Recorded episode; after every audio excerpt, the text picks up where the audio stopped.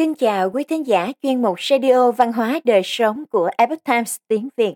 Hôm nay, chúng tôi hân hạnh gửi đến quý thính giả bài viết có nhan đề Dị nhân dùng kỹ thuật chữa bệnh có thể phán đoán sinh tử và giúp người cải tử hoàn sinh. Bài do Lưu Hiểu thực hiện. Anh Lê chuyển ngữ. Mời quý vị cùng lắng nghe. Đối với người thường mà nói, sinh lão bệnh tử là điều không ai có thể tránh khỏi. Mắc bệnh thì đương nhiên phải tìm đến bác sĩ để điều trị. Tuy nhiên, luôn có một số bệnh mà các y bác sĩ thông thường không thể chữa khỏi. Nhưng một số kỳ nhân dị sĩ thông qua sử dụng những cách thức chữa bệnh khác thường thì lại có thể đạt được những hiệu quả trị liệu rất tốt. Mà hầu hết những kỳ nhân dị sĩ này đều là những người tu hành. Thiệu đạo nhân xem bệnh có thể phán đoán sinh tử của một người. Triều Minh có vị đạo sĩ họ Thiệu. Năm 70 tuổi, ông đến Khánh Dương, tỉnh Cam Túc. Ông ngày thường rất ít nói. Những gì muốn biểu đạt đều hiện rõ trên nét mặt. Vì vậy mà không ai biết được ông rốt cuộc là từ đâu đến. Nhưng bất kỳ ai gặp qua ông đều cho rằng ông là một dị nhân những thanh niên trẻ tuổi đều tranh nhau đến phụng dưỡng chăm sóc ông. Hiệu đạo sĩ chữa bệnh rất giỏi. Mỗi lần xem bệnh, ông đều bảo bệnh nhân mở to mắt, hà hơi. Nếu là bệnh có thể chữa, thì ông sẽ ra hiệu cho các đệ tử mang một bát cơm đặt trước mặt bệnh nhân. Sau đó từ trong tay áo, ông lấy ra một cây thước sắt đặt nằm ngang trên bát cơm và tụng chú đại bi. Tụng xong, Ông lấy cây thước đi, sờ đầu bệnh nhân và nói, bệnh đã khỏi rồi. Nếu là bệnh không thể chữa, thì ông sẽ ngay lập tức rời đi. Khi người nhà bệnh nhân hỏi, liệu bệnh nhân còn có thể sống được bao nhiêu ngày nữa? Thì đạo sĩ sẽ trả lời bằng cách giơ ngón tay, về sau chứng minh rằng những dự đoán của ông đều rất chính xác. Thiệu đạo sĩ không bao giờ thu tiền chữa bệnh. Mỗi năm bắt đầu từ tháng Giêng, mỗi lần cứu được một người, ông chỉ nhận một thước vải lót bên trong áo nạp. Đủ dùng làm vải lót chứ không nhận hơn. Nếu người nhà bệnh nhân mời cơm thì ông không bao giờ quan tâm lượng cơm ít hay nhiều, ngon hay dở mà đều ăn hết. Nếu trong cơm có lẫn đồ ăn mặn thì ông nói chỉ cần gấp bỏ thức ăn mặn ra ngoài là được rồi. Thiệu đạo sĩ rất giỏi uống nước. Người trong làng biết được đều cảm thấy rất kỳ lạ. Họ rất muốn xem thử ông rốt cuộc có thể uống được bao nhiêu nước. Đạo sĩ mỉm cười gật đầu đồng ý. Liền sau đó, người trong làng đã đem rất nhiều bát nước đến đặt trước mặt ông. Đạo sĩ đều uống hết, tất cả mọi người đều vô cùng kinh ngạc. Thần kỳ hơn nữa là vào mùa đông khi nước đóng băng thì giữa các kẽ răng của đạo sĩ sẽ phát ra tiếng nước chảy. Một lúc sau thì vai ông dựng đứng lên, sắc mặt đỏ ửng, mồ hôi lã chả rơi như mưa. Bá phụ của văn học gia Lý Mộng Dương cũng trạc tuổi với thiệu đạo sĩ. Ông bị bệnh thối rửa bàn chân từ rất lâu rồi nhưng mãi vẫn không chữa khỏi.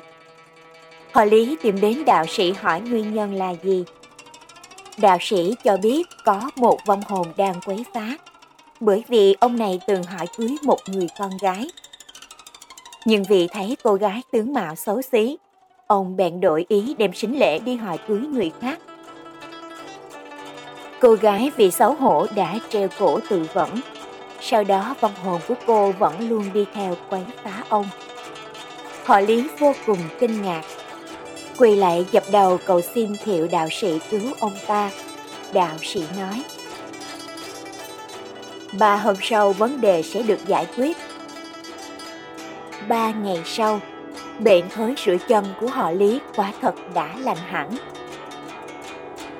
Cứ như vậy mười mấy năm trôi qua, thiệu đạo sĩ đột nhiên nói với tất cả các đệ tử, ta sẽ trở về các đệ tử nghe vậy cho rằng ông sắp về quê, liền nói.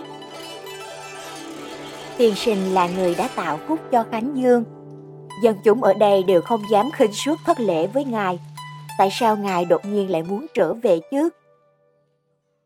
Thiệu đạo sĩ không nói gì. Sau đó một ngày, Thiệu đạo sĩ bảo các đệ tử kê một cái bàn nhỏ ba tầng và ngồi lên đó. Lúc đó các đệ tử mới hiểu được ý nghĩa trở về trong lời nói của sư phụ nên tất cả đều đứng vây quanh bàn. Tối đến, có người leo lên bàn thăm dò xem ngài còn thở không, thì liền bị đạo sĩ hơ tay đuổi xuống. Nửa đêm trên nóc nhà vang vẳng tiếng sấm, tựa như âm thanh của một cuộc chiến đấu hào hùng. Các đệ tử đều kinh hãi cúi rạp xuống đất. Tờ mờ sáng, mọi người đứng dậy nhìn thấy thiệu đạo sĩ đã quy tiên. Có lẽ ông đã trở về một thế giới thiên quốc nào đó rồi. Người cầm mui trị bệnh ung thư nhọt cho hiếu tử. Vào thời Nam Tống, tại Phong Kiều, tỉnh Triết Giang có một người tên là Dương Văn Tu, hiệu là Phật tử. Vì vậy người đời đều gọi ông là Dương Phật tử, là một vị danh y nổi tiếng. Ông còn là cụ tổ của văn học gia Dương Duy Trinh đời Nguyên. Dương Duy Trinh từng viết một bài thơ có tựa đề là Dương Phật tử, miêu tả tấm lòng hiếu thảo cảm động trời đất của vị tiên tổ này. Dương Văn Tu thuở nhỏ đã rất ham học và vô cùng hiếu thuận. Năm lên sáu đã có thể đọc thuộc tất cả những câu chuyện về các hiếu tử chẳng hạn như câu chuyện gian cách làm thuê nuôi mẹ. Mẹ ông cơ thể yếu đuối, bệnh tật nhiều, cha bận rộn với công việc đồng án nên việc chăm sóc mẹ và tất cả việc nhà đều do một mình ông gánh vác. Để chữa bệnh cho mẹ, Ông thường xuyên thử thuốc cho mẹ nhưng bệnh của mẹ ông vẫn không khỏi, chỉ có thể duy trì. Trong lúc thuốc không có hiệu quả, một hôm Dương Văn Tô nghe được một phương thuốc bí mật. Đó là cắt nửa lạng thịt ở bắp đùi, lấy hai lạng gạo nếp, đun một bát cháo trên lửa nhỏ và uống trong ba ngày thì bệnh nhân sẽ khỏi bệnh. Sau khi về nhà, Ông đã chủ động cắt một miếng thịt ở đùi mình và nấu thuốc cho mẹ theo chỉ dẫn. Tuy nhiên, sau khi uống thuốc thì bệnh tình của mẹ ông càng trở nên tồi tệ hơn. Dương Văn Tu biết rằng phương thuốc ấy đã sai rồi, nên ông quyết tâm tự nghiên cứu để tìm cách chữa bệnh cho mẹ. Sau đó, ông mua một số lượng lớn sách y học về nghiên cứu, nhưng chưa kịp tìm ra cách thì mẹ ông đã qua đời. Sau khi chôn cất mẹ xong, Dương Văn Tu xây ba gian nhà tranh ở phía bên phải của ngôi mộ, một mặt thủ hiếu, một mặt ra sức nghiên cứu đọc sách y thuật. Cuối cùng trở thành một danh y nổi tiếng. Dương Văn Tu có một khối u lớn dưới cầm, nhưng không biết làm cách nào để loại bỏ nó. Một ngày nọ, khi Dương Văn Tu đi chợ về, trên đường đi gặp một người đàn ông trên tay cầm một cái muôi. Trên đầu toàn những vết mụn mũ. Áo quần vô cùng bẩn thỉu, không ai muốn đến gần. Dương Văn Tu không vì vẻ bề ngoài bẩn thỉu ấy của ông ta mà tỏ thái độ kinh tởm hay ghét bỏ gì. Lúc đó bất ngờ có một trận mưa lớn người cầm mui thỉnh cầu Dương Văn Tu cho ông dùng chung áo mưa và được Dương Văn Tu đồng ý. Sau khi cả hai đi bộ hơn một dặm, người cầm mui tay trái thì véo khối u của Dương Phật tử, tay phải thì vỗ vào lưng ông ta và nói Nếu khối u này của người có thể cắt bỏ, thì người trả ơn ta như thế nào? Dương Văn Tu cười nói Ông đừng lừa tôi nữa, Người cầm mui nói, Nếu không ngại thì người cứ tin lời ta trước đã.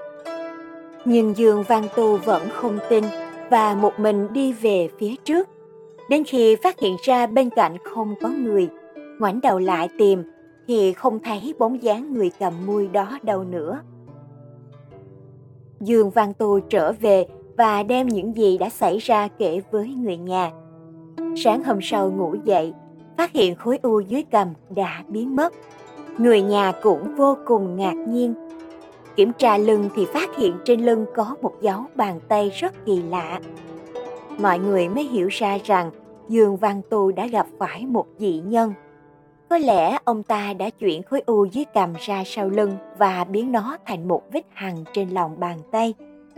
Hoặc đây cũng có thể là phúc báo mà ông có được bởi tấm lòng hiếu thảo cảm động trời đất của mình. Đứa bé đã chết, được đạo sĩ cứu sống. Vào năm vạn lịch thứ 24 thời nhà Minh, tức năm 1596, ở thành phố Bành Nhị thuộc ngoại ô Thuận Thành, Bắc Kinh, có một người mẹ họ nhạc. Đứa con nhỏ của bà mắc bệnh qua đời. Trong lúc không biết làm thế nào, bà dự định đem xác đứa bé bỏ dưới cây cầu. Trước khi bỏ xác con, bà khóc lóc bi thương. Lúc đó, một vị đạo sĩ đi ngang qua, bước đến gần và nói với bà rằng Con trai bà chưa chết, tại sao lại vứt xác nó đi vậy? Bà mẹ cảm thấy đây là một người có đạo hạnh, liền hỏi Làm cách nào để nó sống lại được? Vị đạo sĩ nói Bà ẩm nó trở về nhà thì nó sẽ sống lại. Bà mẹ không tin điều đó. Vị đạo sĩ liền viết một phong thư và dán kính nó lại.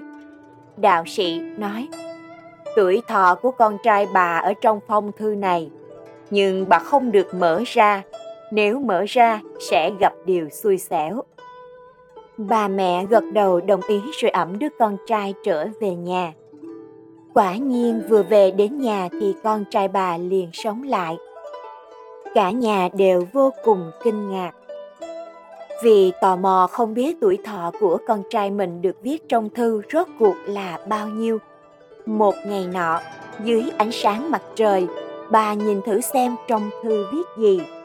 Bà như nhìn thấy hai chữ 14 và nghĩ rằng con trai mình tuổi thọ là 14 tuổi. Không ngờ đến khi 14 tuổi, con trai bà vẫn sống khỏe mạnh. Sau đó bà lại soi bức thư dưới ánh sáng mặt trời một lần nữa. Lại thấy trên chữ 14 hình như có chữ 2, nên bà cho rằng tuổi thọ của con trai mình là 24 tuổi. Kết quả là con trai bà qua đời vì bạo bệnh khi ngoài 30 tuổi. Tư liệu tham khảo Kỳ viên kỳ sở kỳ Dương Phật tử hành Quý thính giả thân mến, chuyên mục Radio Văn hóa Đời Sống của Epoch Times tiếng Việt đến đây là hết. Để đọc các bài viết khác của chúng tôi, quý vị có thể truy cập vào trang web epochtimesviet.com. Cảm ơn quý vị đã lắng nghe, quan tâm và đăng ký kênh. Chào tạm biệt và hẹn gặp lại quý vị trong chương trình lần sau. Kính chúc mọi điều bình an và tốt lành đến quý vị cùng người thân.